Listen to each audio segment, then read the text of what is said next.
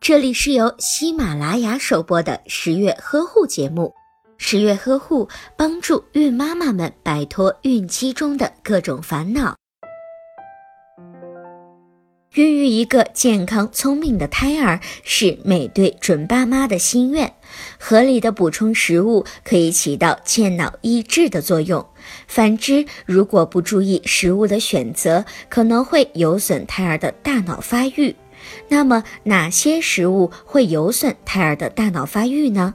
经常食用过咸的食物会损伤动脉血管，影响到胎儿脑组织的血液供应，造成脑细胞缺血、缺氧，导致胎儿日后记忆力下降、智力迟钝的情况。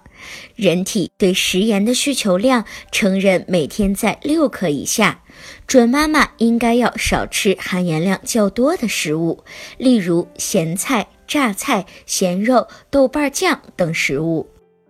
如果您在备孕、怀孕到分娩的过程中遇到任何问题，欢迎通过十月呵护微信公众账号告诉我们，这里会有三甲医院妇产科医生为您解答。十月呵护，期待与您下期见面。